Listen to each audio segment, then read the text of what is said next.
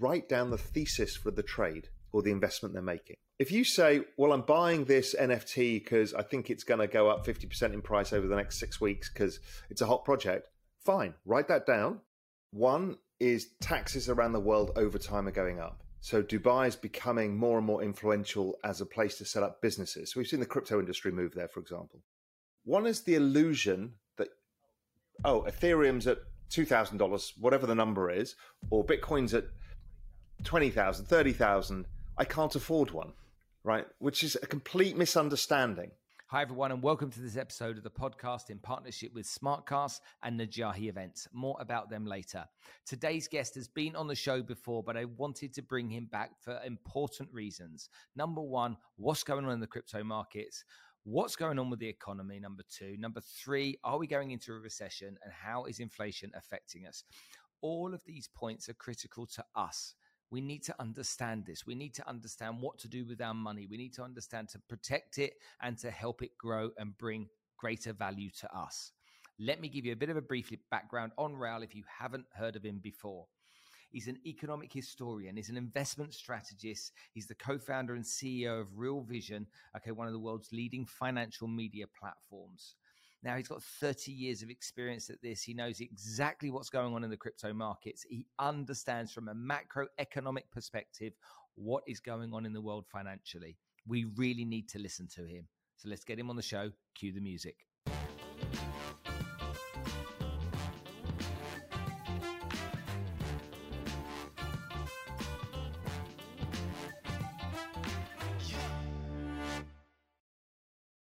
Hey, have you heard about the problem that exists with food security? There's a company called Smartkas, and they're addressing this problem. We have a population that keeps growing and not enough food to support them in the future. When it comes to identifying that problem and doing something about it, like actually something about it, that's where Smartkas really come into their own. Go and check them out at Smartkas Tech, S M A R T K A S Tech, T E C H, on Instagram. Give them a follow and understand the great work that they are doing to try and solve the problem that we have with food security. Najahi Events have sponsored this podcast since the very beginning. They've been loyal all the way through, and they're a fantastic organization. They bring motivational speakers, inspirational leaders here into the UAE so that they can educate and inspire us all. Go and check out Najahi Events at N A J A H I Events on Instagram. Give them a follow. Look at those fantastic people they bring into the country. I'll name some Tony Robbins, Alicia Keys, Nick Vujicic, Gary Vaynerchuk, Les Brown, and it goes on and on and on. And see the great work that they do. There could be someone there to inspire you. So, Raoul, thanks for coming to join us again on the show. You are this podcast de facto financial expert. So, unfortunately, you've got that title now, whether you like it or not. I'll do. I'll do my best. I can't promise anything.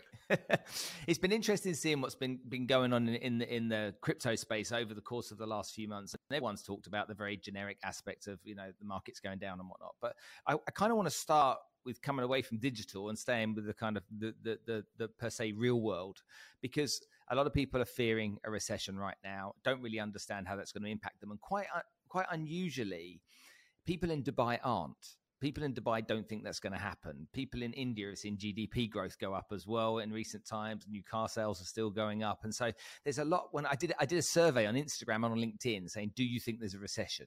Now the majority said yes, there was. What was interesting though is a lot of people said it's not going to affect me. And I thought that was quite interesting. Now, to give you a bit of an update, and I don't really know about what's going on in Dubai at the moment, but the property markets have just been crazy, crazy, crazy for the best part of two years now.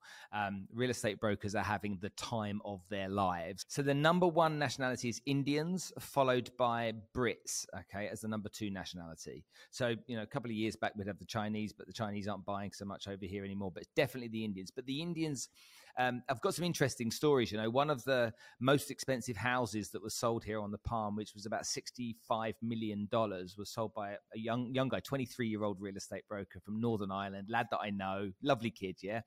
Proper grafter, networker, and all that kind of stuff. I said, "Who did you did you sell it to?" So oh, I can't tell you who I sold it to. I said, "He said I can tell you what they bought it for." He said an Indian bought it as an engagement gift for his daughter. And I was like, oh, wow. big, big, money going on, lots of expensive properties. But the Indians seem to be buying uh, um, many more units. The off plan sales market is still going crazy at the moment.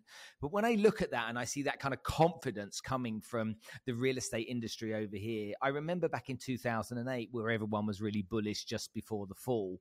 And I remember back in 1999, beginning of 2000, where everyone was super bullish and confident just before the fall. And to me, it seems like just before everything seems to go wrong, everyone seems to be going hell for leather and not paying attention. Would you agree with that?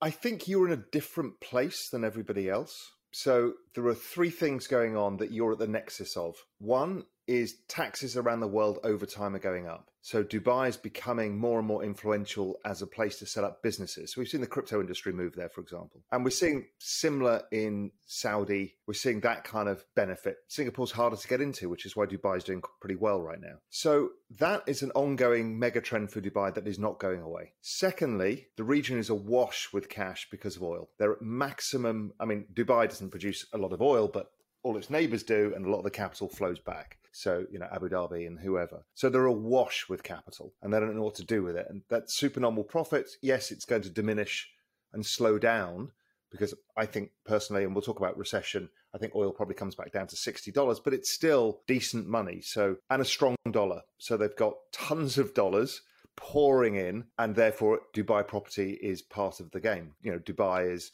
is the place where people go for recreation and fun for the region, stuff like that. Then you've got India, which is in a secular bull market, average age of 28, population of 1.2 billion people. And they've got, you know, there's a, there's a business revolution going on there, technological revolution, financial revolution.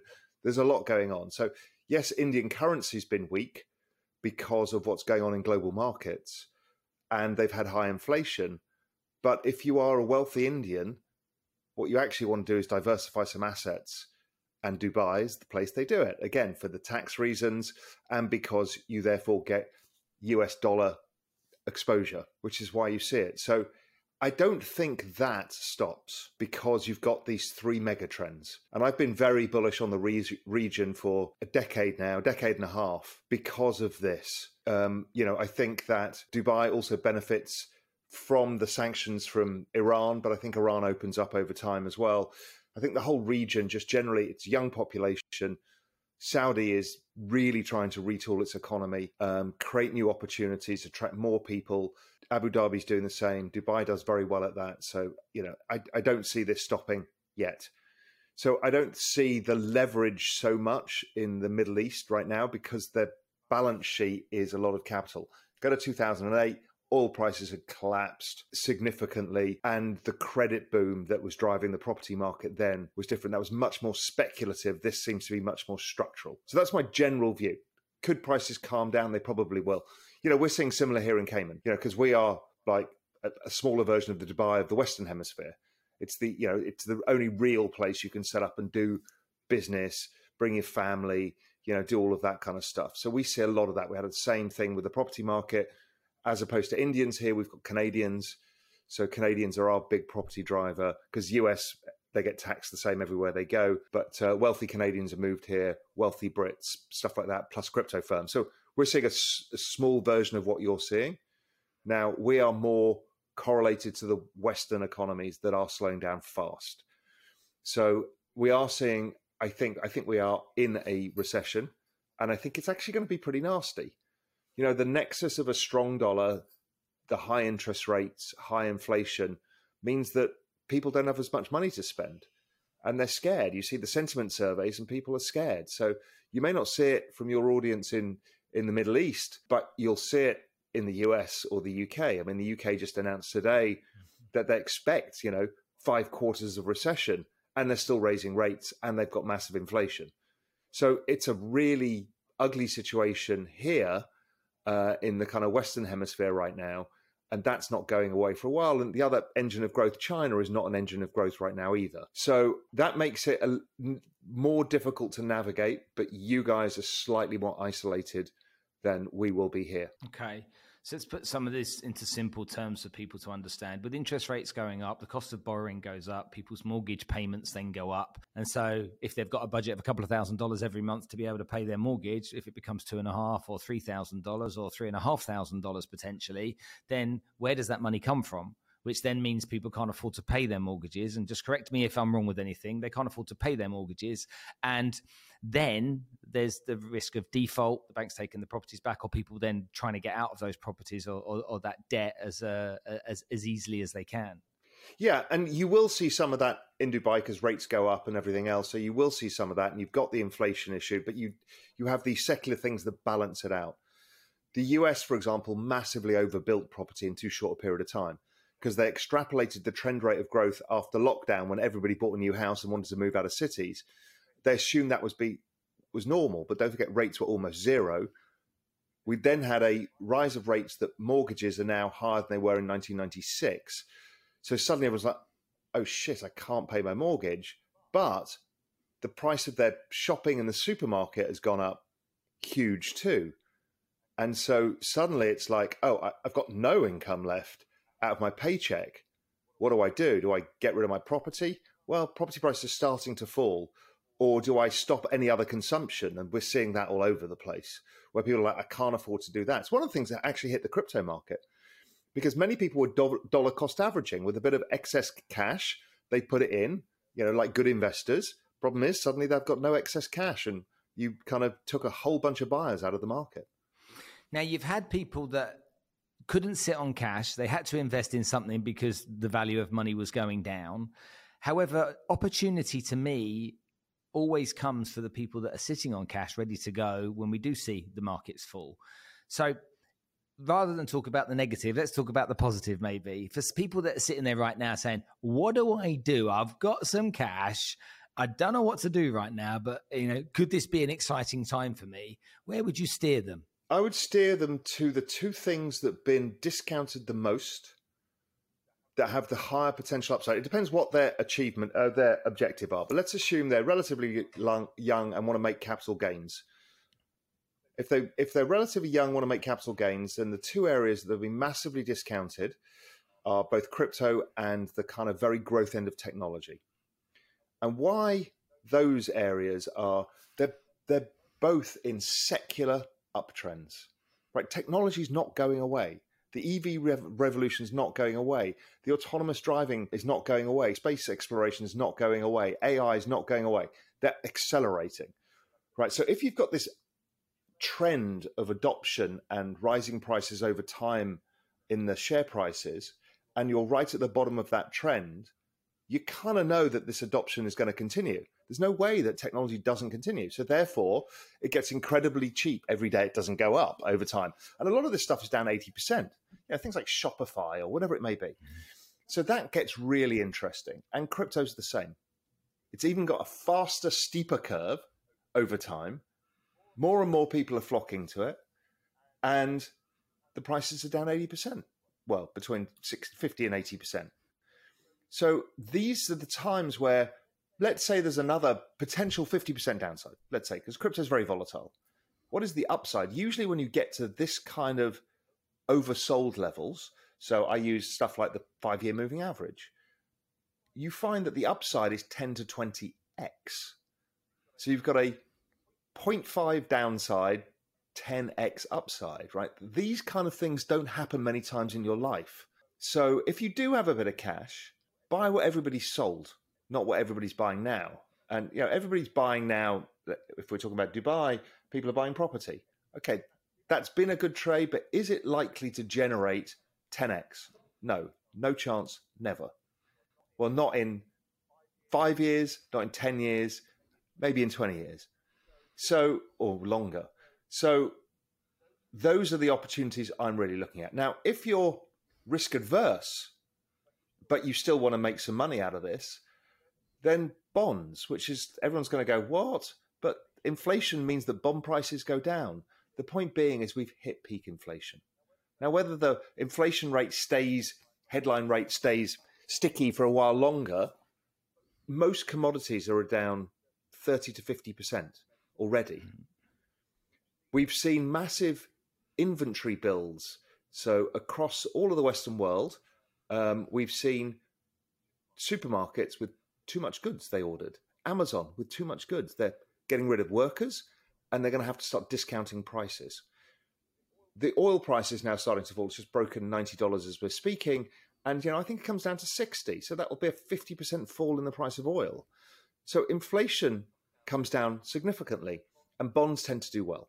So they're not very volatile. So you're not going to lose a lot of money. But the chances are, you know, you can make a decent return, not from the yield, but just from the price appreciation. And there's things like TLT, which is an equity ETF that that uh, mirrors 20 year bonds in the US. Very simple place to invest, very easy way to do it. So that's that's the other thing I would think of now as an opportunity, depending where you are on the uh, in, in your risk. Okay, right. Let's talk about crypto then. A lot of people lost a lot of money. A lot of people were highly leveraged, and I think a lot of the crypto people were over here as well.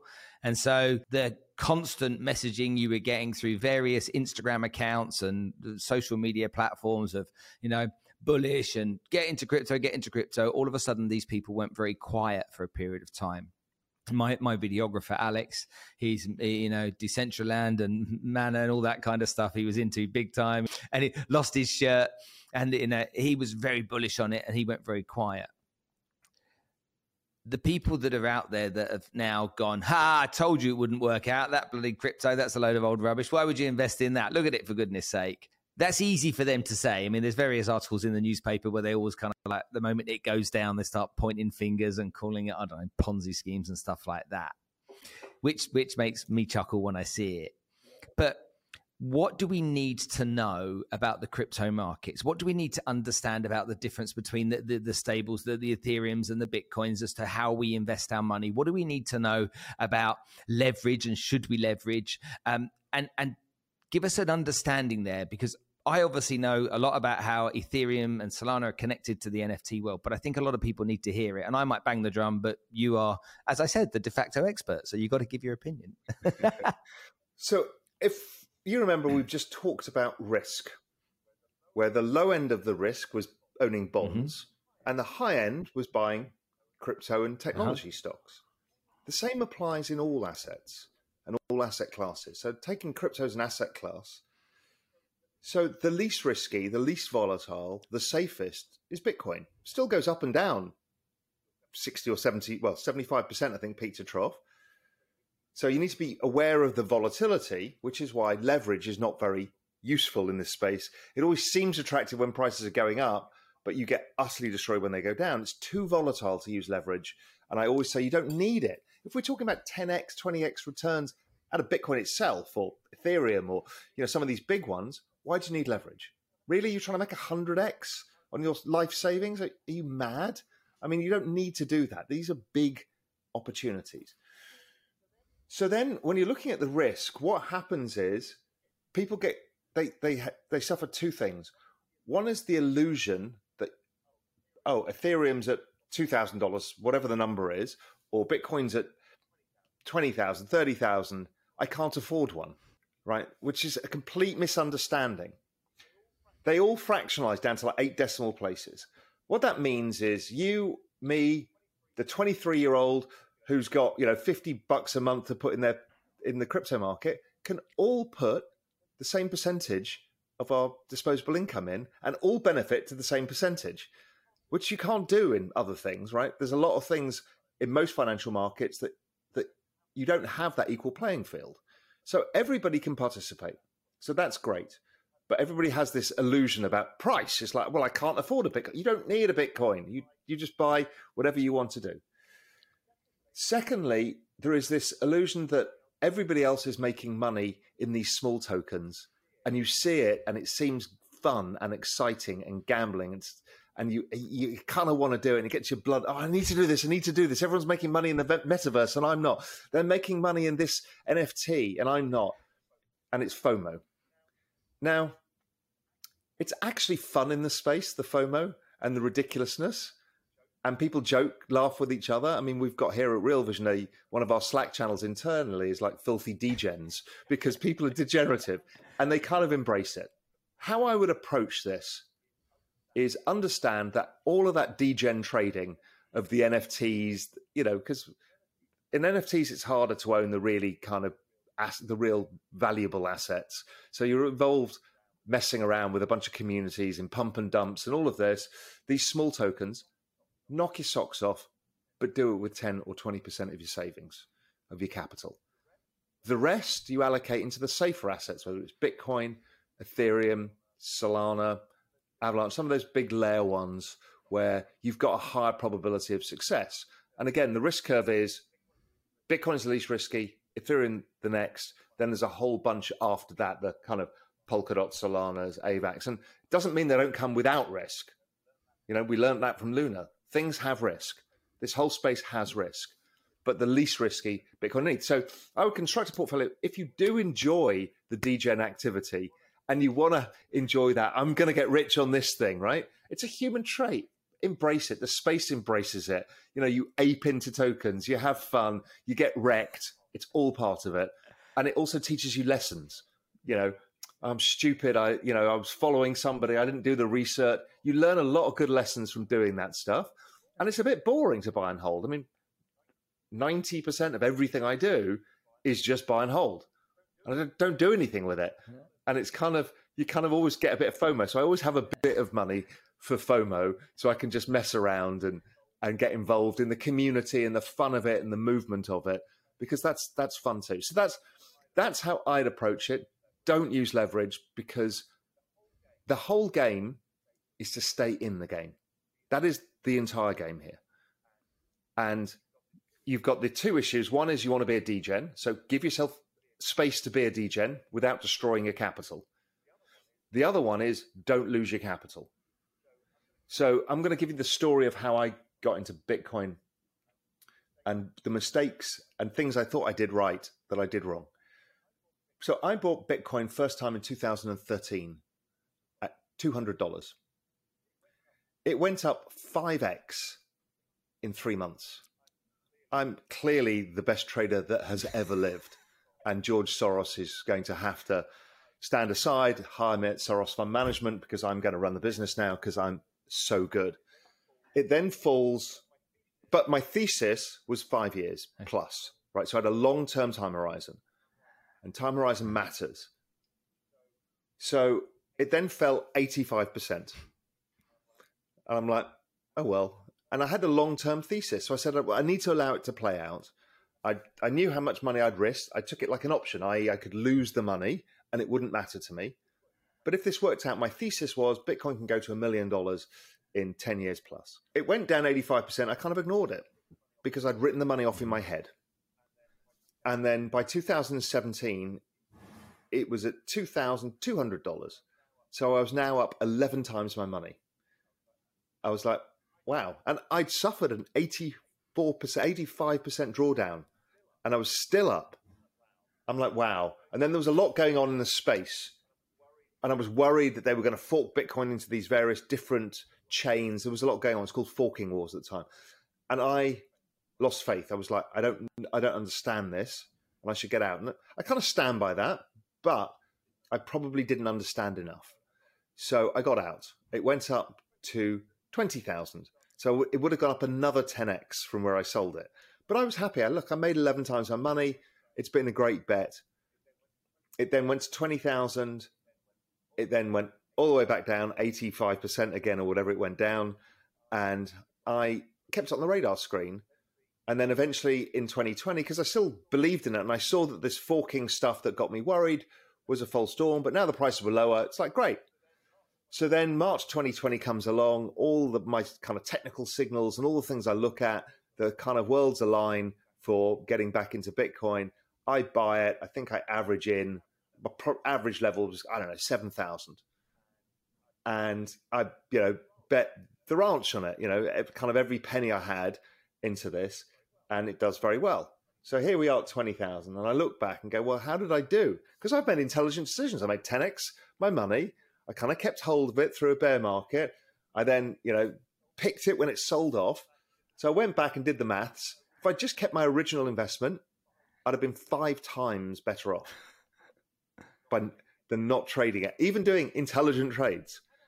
Had I just done this one simple thing which was every time it did this, which is a crypto winter, you know, down, everybody's getting despondent. Had I just doubled the original bet, so just keep adding the same amount of money, I'd have been up 20x versus where I am wow. today. This is what it means to stay in the game. And this is what it means when I say, you know, when it gets to these kind of levels, you should be buying, even if it's not the low. I think it is. I think the low is in, but I could be wrong. But I know that down 50%, up 10x. Okay, those you don't get. And if I just keep adding in these kind of things to my core position, I will do better than if I traded it. Trust me, nobody trades this well in the end. There's a very few people, and you see them made a fortune. They use leverage, they nailed it. 90% of people would just do better. Look, I'm 32 years of macro investing. I know my shit, and I still didn't outperform if I had just followed that original strategy. Fascinating fascinating. So you you have to live with that kind of stuff, and a lot of people, if they had that own this that story themselves, they'd kick themselves. But I think you have to get past that, don't you? And you have to say these are the these are the valuable lessons that we need to learn. Yes, you always need to distance yourself from your mm-hmm. P and L, and ask yourself, okay, what am I doing right? What am I doing wrong? What I really strongly urge people to do is write down the thesis for the trade or the investment they're making if you say, well, I'm buying this NFT because I think it's going to go up 50% in price over the next six weeks because it's a hot project, fine, write that down. And if it doesn't meet your criteria or it does the opposite, you close it. With the long term investing, you need to say, my time horizon is I want to be in this trade for five years, 10 years. My objective is to add when it sells off more than 20%. Every time it falls more than 20%, I'm going to add some. Uh, and whatever it is, and I'm really wrong if this happens. Write it down and then refer to that every time you think you're about to trade and do something. Because you forget, which mm. I forgot. I forgot that the long term objective was because the money was worth more. So I'm like, well, I, should save that money. Um, know, I, I could take that money off the table. But I actually destroyed my future returns by doing that um, and yes, I could have been right, and maybe everything had fallen apart, and I would have taken the money off, and I looked like a hero. If you're not in it, you won't win it, and that is not true of the small tokens because we don't know what's got network effects. I.e., what's going to last? Are people going to build on it? That's becomes speculation. That's okay, but you need to understand what you're speculating in. But if you're putting your bulk of your savings in, go for stuff that's proven. So right now, Bitcoin and Ethereum are the most proven. This, uh, like Solana has massive mass mass yeah. adoption, but it has issues like the chain break. So you wouldn't want to put all your money in Solana, but if you know if Solana wins the game of mass adoption, okay, they're going to do really well. If Avalanche solves it for speed, they will do really well, but they're yet to be proven by gigantic networks it's kind of, I look at the I look at the smaller tokens and I, I, I look at them like a 320 at Chepstow. The horse is called Entrepreneur. It's 30 to 1. It's a rank outsider. I'm I'm putting a 10 on each way. it's it's well what I did is also I took it another way, which was like, okay, I don't know which of these are going to succeed, but I know that DeFi is going to do well. I think Metaverse will do well over time, and I think um, layer ones and layer twos, let's say.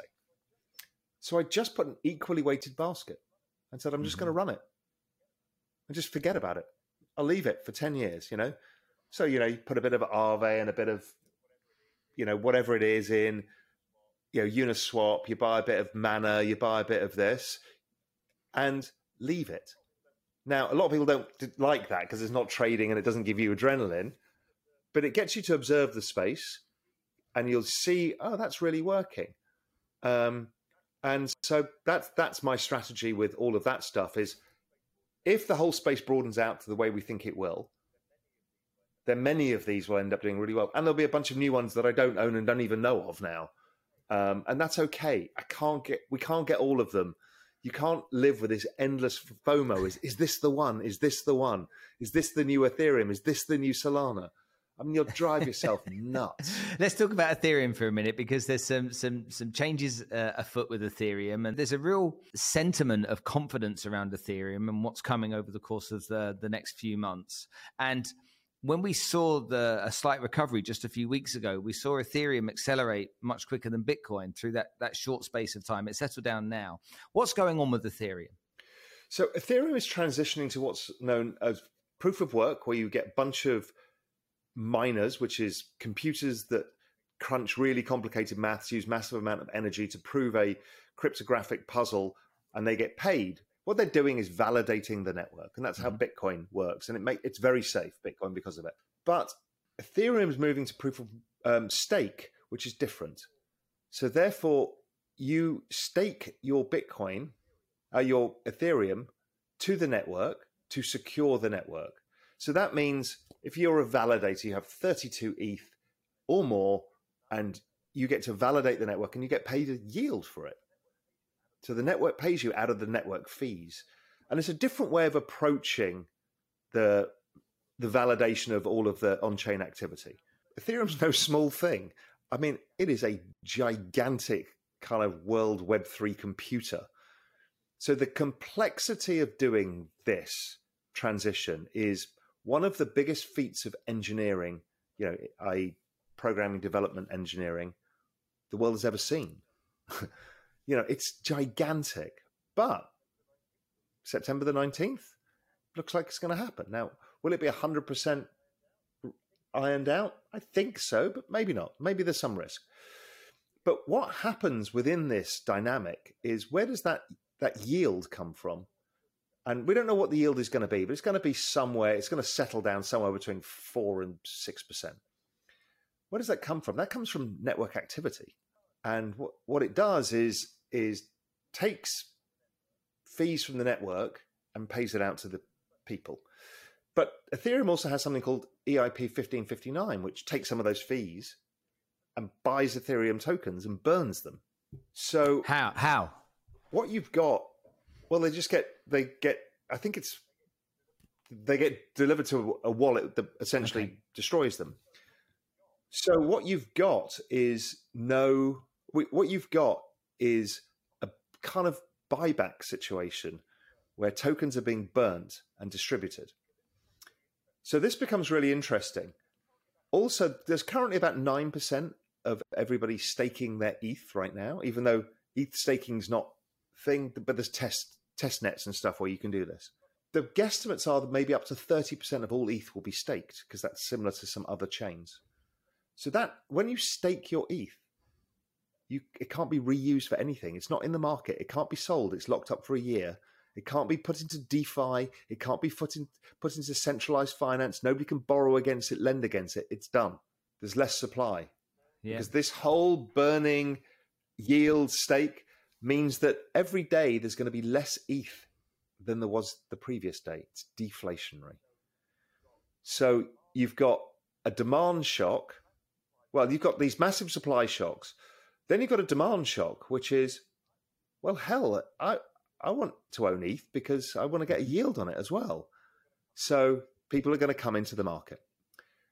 Then the institutions, you know, let's say Abu Dhabi Investment Authority, well, they're going to be pretty interested if they're making one allocation, which is we believe in crypto. Before it was kind of, well, we're going to buy Bitcoin. But now it's like, why buy Bitcoin when I can buy ETH because I'm going to get a yield on it? So it's an asset that's making money for me by just holding it, and the asset goes up anyway. It's like owning a technology stock with a 6% dividend or something. Let's take a pension fund how how many pension funds have got themselves to a place where they're happy to invest in this asset class look would look at something like ETH because that 6% yield would be fantastic for a pension fund. That's right. So, you know, I don't know what the number is of pension funds, but let's assume 10% have done something, whether it's VC or Bitcoin ETF, whatever it is. But it's on all their radar screens because it's a new asset that's over the longer term uncorrelated to other assets, and it has a high expected future return. So for pension funds who have a long time horizon, this is a very interesting asset. So, you know, you're fighting with the investment committee. They're saying it's a scam. You're saying, no, we need to do this. So everybody goes through this process.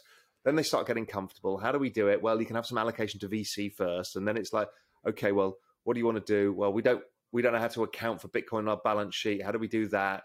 You know, they might buy the ETF or they buy some Coinbase shares, whatever it is, right?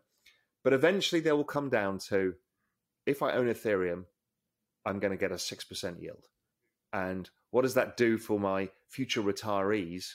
Well, that's a higher yield than junk bonds. It's a higher yield than US treasuries. It's a higher yield than equities. Okay, so now I've got a higher future expected return with a yield. I will probably do this.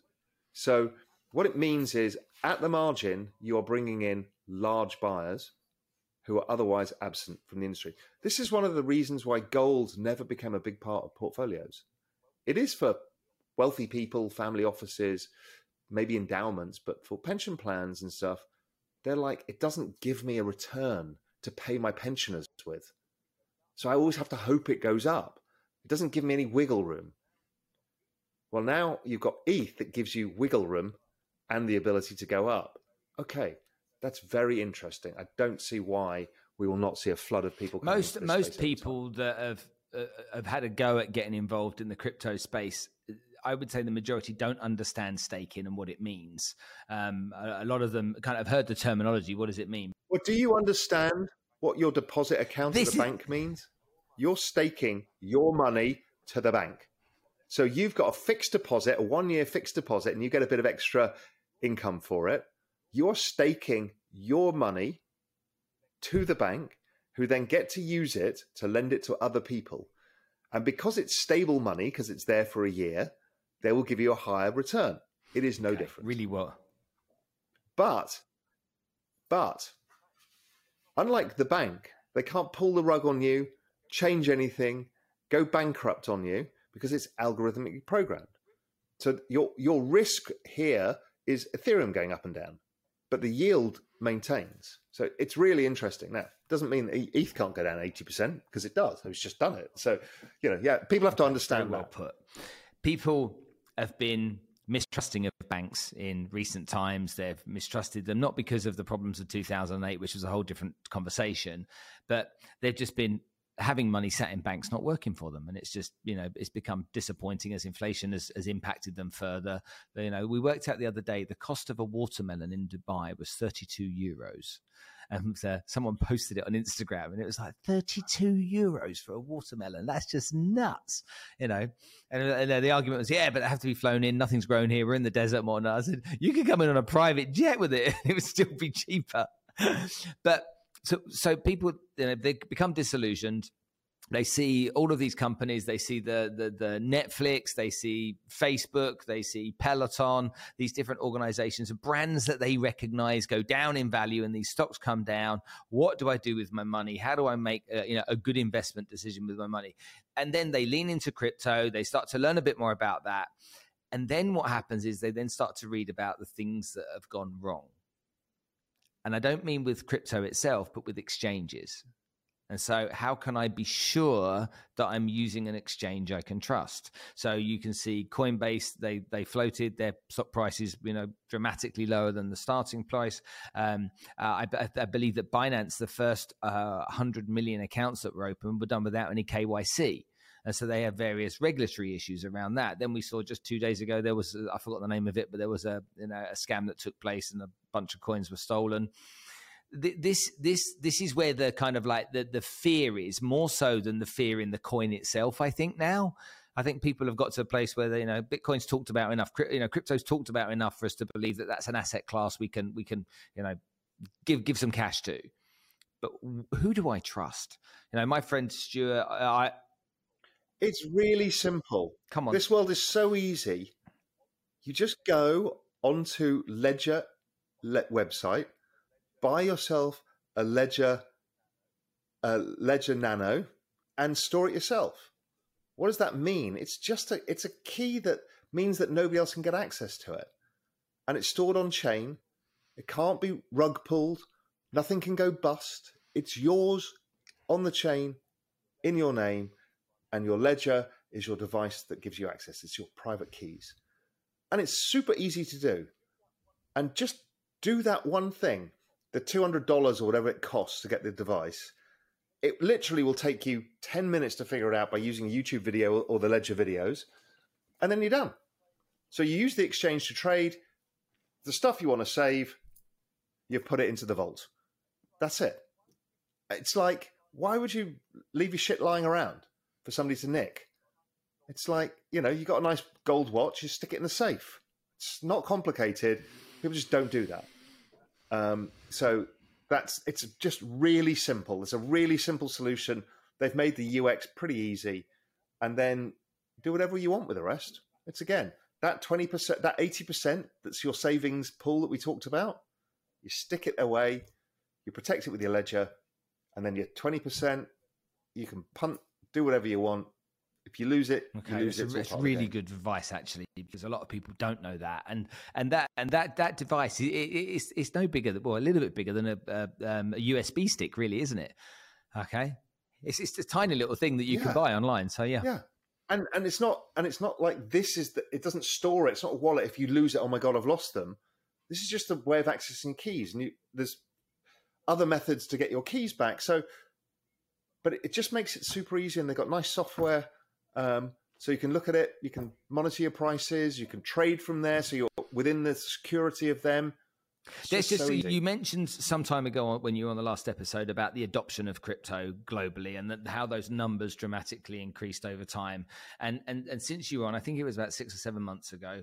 Um, obviously, the adoption rate's gone higher. Um, Stuart Oisted is the GM of Crypto.com here in Dubai, and when when I met him and Eric Anziani, the COO of Crypto.com, he came on the show we, we talked about uh, how many, what their ambitions were as a company.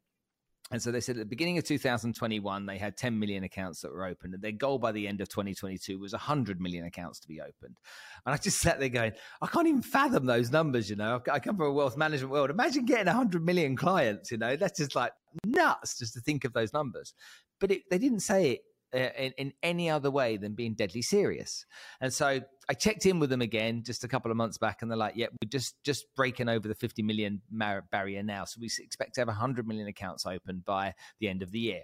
Now, now we all know that not all of those accounts are going to be funded, so let's you know, take that uh, on its face value there.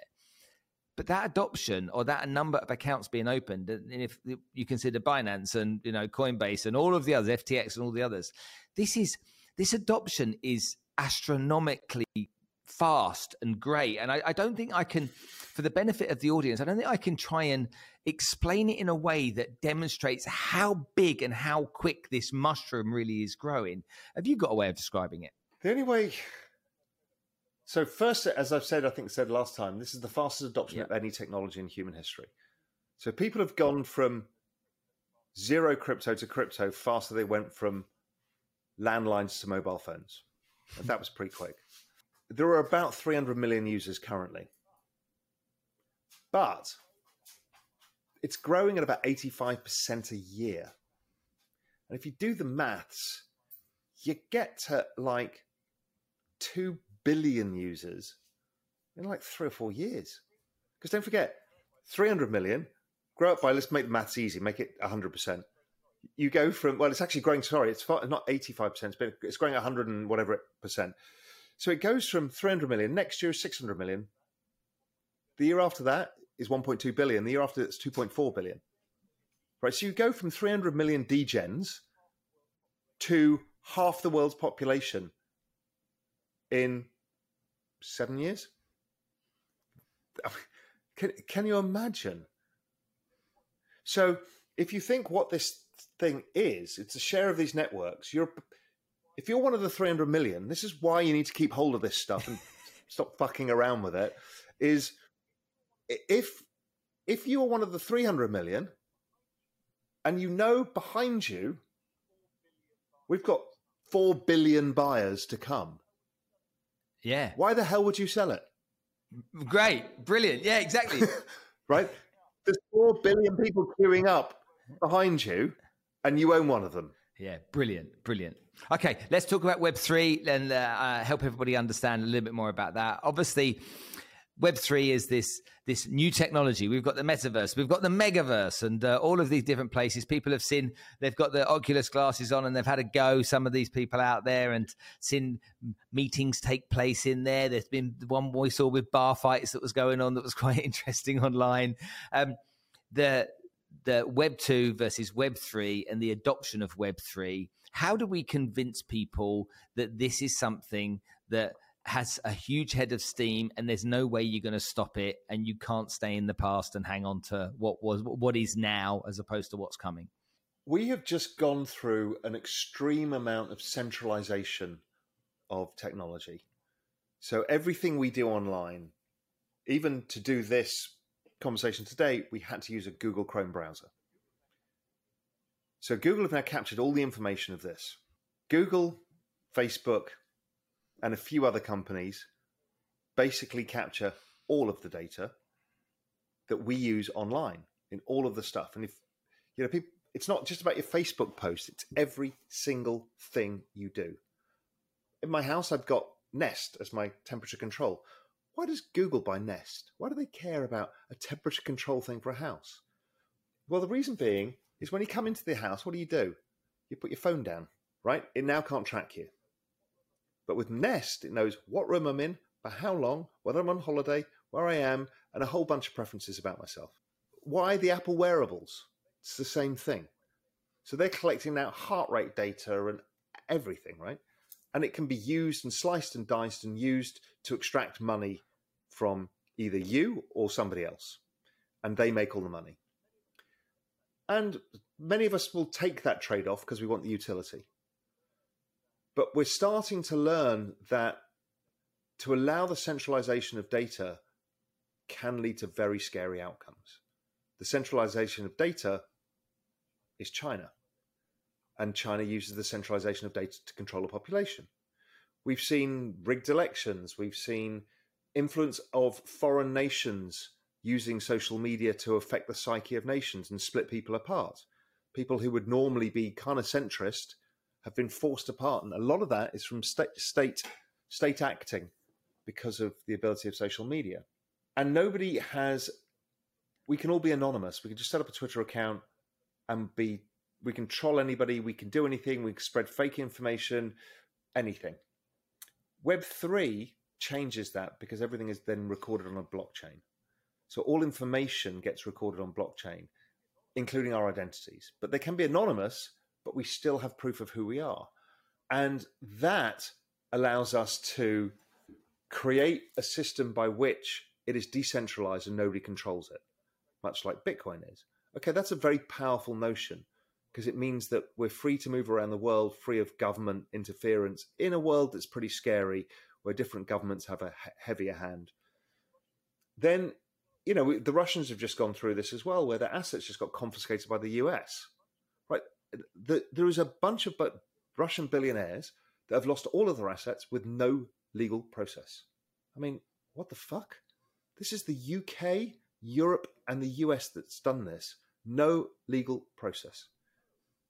Stuff like, oh, those US treasuries you've got in your reserves, you're now not able to use them. So that's at state level, but at individual level, it's important. But Web3 is not only that, but it's the new construct of how we can have societies online, digital societies. So we might both be in financial Twitter, we might be in in expat communities, we might be in whatever communities, and we can be part of those communities and have a stake in those communities. So this is the idea of social tokens or networks and stuff like that. So you know, Ethereum really is a community in some way, shape, or form, and so is Bitcoin. It has kind of a mission and a vision and that kind of stuff. So a lot of this comes out of Web3, but Web3 is also okay, if we know we're going into this almost entirely technical world, um, digital world where we live our digital lives, because again, I remind people like, I'm not going to do any shit like that. You know, I'm not going to live in the metaverse. I'm like, well, here's you and I on Riverside.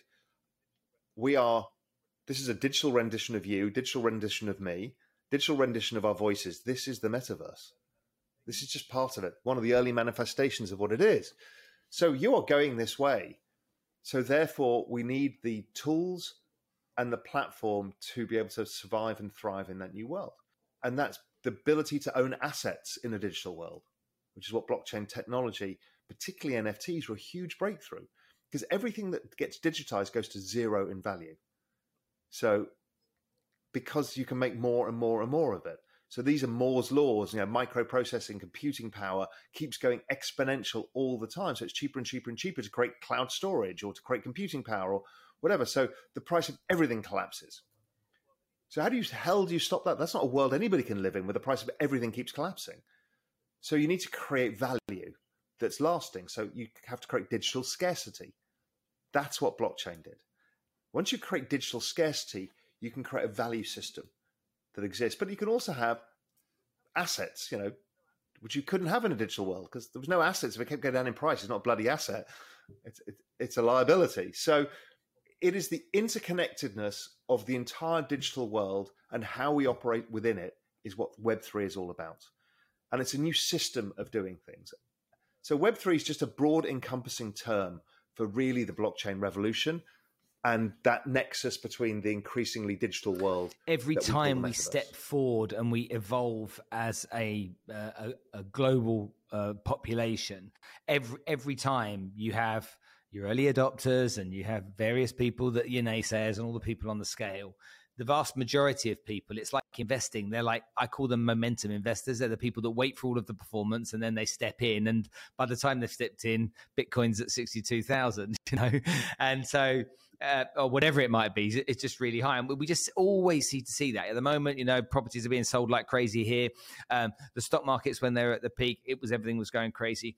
You you get these people that just won't get involved, the vast majority, until they've seen not proof of concept, but proof of opportunity, proof of return, and, and people truly benefiting from the outcomes of it.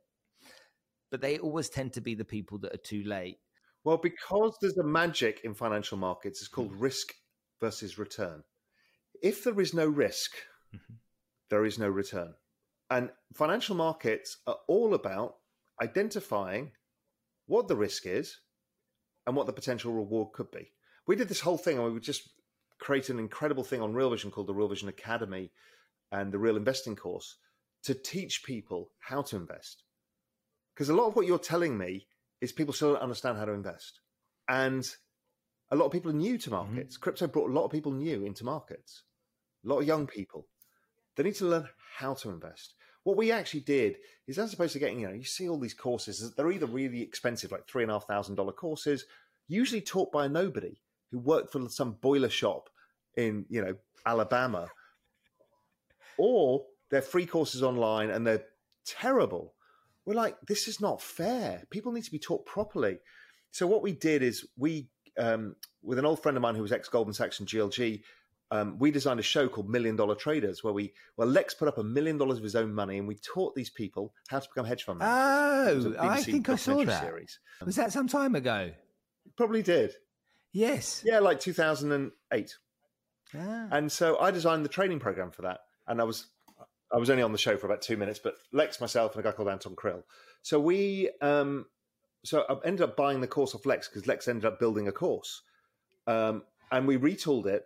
And what we did was bought the most famous investors in the world that are part of Real Vision's network and got them to explain stuff, how they do it, using all the Real Vision interviews of the past. Built this course structure, everything of how to size positions, how to think about time horizons, how to think the psychology of investing, which we talked about, the FOMO element, all of it.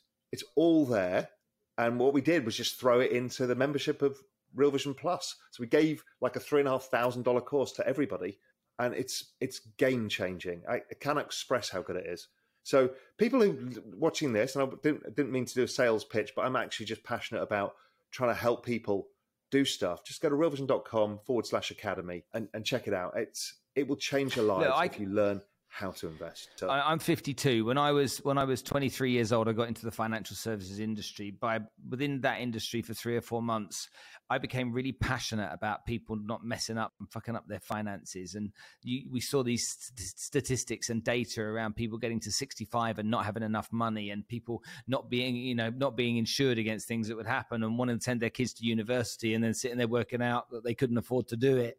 you know, my parents, when I was a kid, they taught me. My mum said to me, "You buy a house, or you buy it was, it was a studio flat." Uh, in Essex, and it was it was thirty two thousand pounds. That's how long ago it was. And she's like, "You pay it off as soon as you can." And you know that's because of her understanding of money and the background that she had and so i easily fell into that until i got into the financial services industry and then became really passionate about people just stopping people making stupid decisions with their money because people often did and that came through an experience i had I, I got my first credit card American Express card. I hadn't had one before. Thought it was phenomenal, you know, run up a 10 grand debt on it. thought I was fantastic until I had this debt. I started getting letters from American Express. They went from blue to red and phone calls. And I'm, oh God, what do I do? I was burying my head in the sand. And luckily, I had a deal that I did uh, that generated £13,000 in commission. And that deal, that paid off the credit card. Then I'm going to cut the credit card off. I was like, no, I'm not going there again.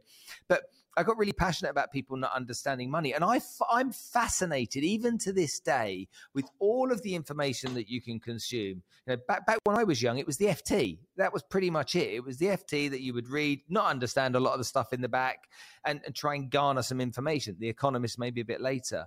But with the abundance of information that exists today, how people still just it's almost like they don't want to know. No, don't forget now there's too much information. So the FT was impenetrable like I don't really understand. It takes you a while, right? It takes you a while of learning. Now there's too much information and too many opinions.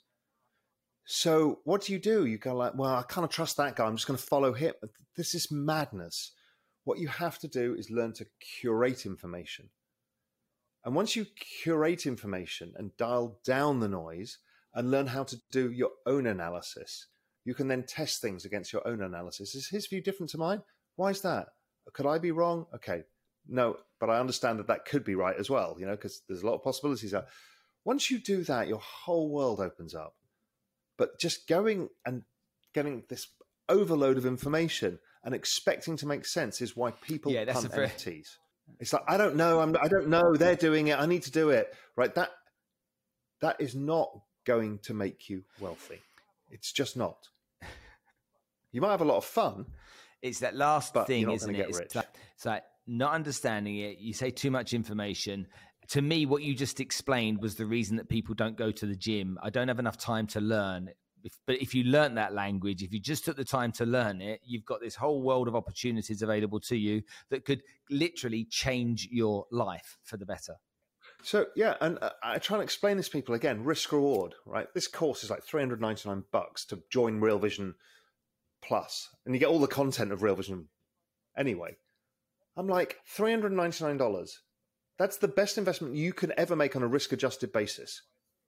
Because maybe that teaches you to how to buy Ethereum and the Ethereum goes up 20x or whatever it does, right? Your risk reward of your future financial self. $399, yeah. most people have blown that in a night out. I'm like, are you insane? You know, please blow it on nights out. It's fun, but are you insane not not to do something like this for yourself? Because what you're doing is massively increasing the probability of your future success. And this is not like some boring course with a bloke in a suit and tie and a whiteboard droning on. I mean, these these are filmed. They're, one one of it was part of it was filmed in a in a bunker in like some nuclear bunker. Some was filmed. A whole bunch of it was in the pub playing pool. A whole bunch was in a cinema. There's you know it's it's it's made to be engaging because we understand people don't want to sit there and watch a lecture. It's like nobody wants to go to school again. We've done that, but they do want to learn from people who are interesting. Okay, last last thing I want to talk about just before we leave. On the show last time, you predict you gave me predictions on where you thought that Bitcoin was going to go. and you gave me a prediction and you told me it was going to go and I and I invested money because of what your prediction was. I didn't. I didn't, but many people might have done. And right. clearly, you weren't just talking to me about it, as well as everybody else was talking about similar numbers too. I did an event at Abu Dhabi at the, the Formula One. I had five crypto guys on the stage, and I'm like, where's it going in the next five years? They're like 500,000, 200, 250 to 500,000. When I spoke to you, you said to me, you expect it to be close to 100,000 by Christmas. That was, oh, it was last year because it was Christmas um, last year that uh, that we we started to see the the the, the the, the slight changes in the market. You predicted something, and it's not fair to ask you to predict and be an oracle on everything. What's your honest opinion of where this is going? So, look, what why it's so difficult to predict when people say where's it by year end? That's not the time horizon. Okay. What, what, so, when, when's the time horizon? So, my expected. So, my time horizon is I'm going to say end of 2030. Okay. So, we're talking what eight years. Okay, eight year time horizon is enough to see network adoption to for us to get to three or four billion users, right? So that's my thesis. So then, should we be at that? Where is the price of Bitcoin? Well, the first I wrote the first ever macro strategy piece about Bitcoin in 2013. My price prediction then was about a million. Remains the same, hasn't changed. My my thesis has always been that. How it gets there, kind of don't really care. The moment I started caring was when I, I made suboptimal decisions by selling it and buying it. And if I just say, and again, when I wrote that piece, I said, I think it's going to a million dollars. That's how, what I would see fair value if I compare it to gold. I'm going to assume I'm an idiot, so I'll discount it by 90%. So therefore, it was $200. And I said, it's going to 100,000. That sounded ludicrous when I wrote that. Ludicrous. And I said, This is the best risk reward you will ever have in your entire lives. It's proven out to be the case. Yeah, it hasn't got to 100 yet, but it got to 68. You know, we're almost there. And the next leg, it'll get to 100. And that will have proven out that my worst case, discounting myself by 90%, was still right. Um, and let's see from there. But, you know, so yeah, nothing's changed for me. And, you know, and I barely own Bitcoin because I think a lot of other things will outperform. Mic drop. I prefer it. I think that's fantastic. Raoul, thanks for coming to join us on the show. Ladies and gentlemen, do me a favor, go to Real Vision, go and check it out. Uh, we'll put the link in so that everyone can have a have a look at what Raoul's doing. If you're not following him, he's, he's prolific on Twitter, um, not so prolific on Instagram. So go check him out on Twitter. L- listen to what he's saying.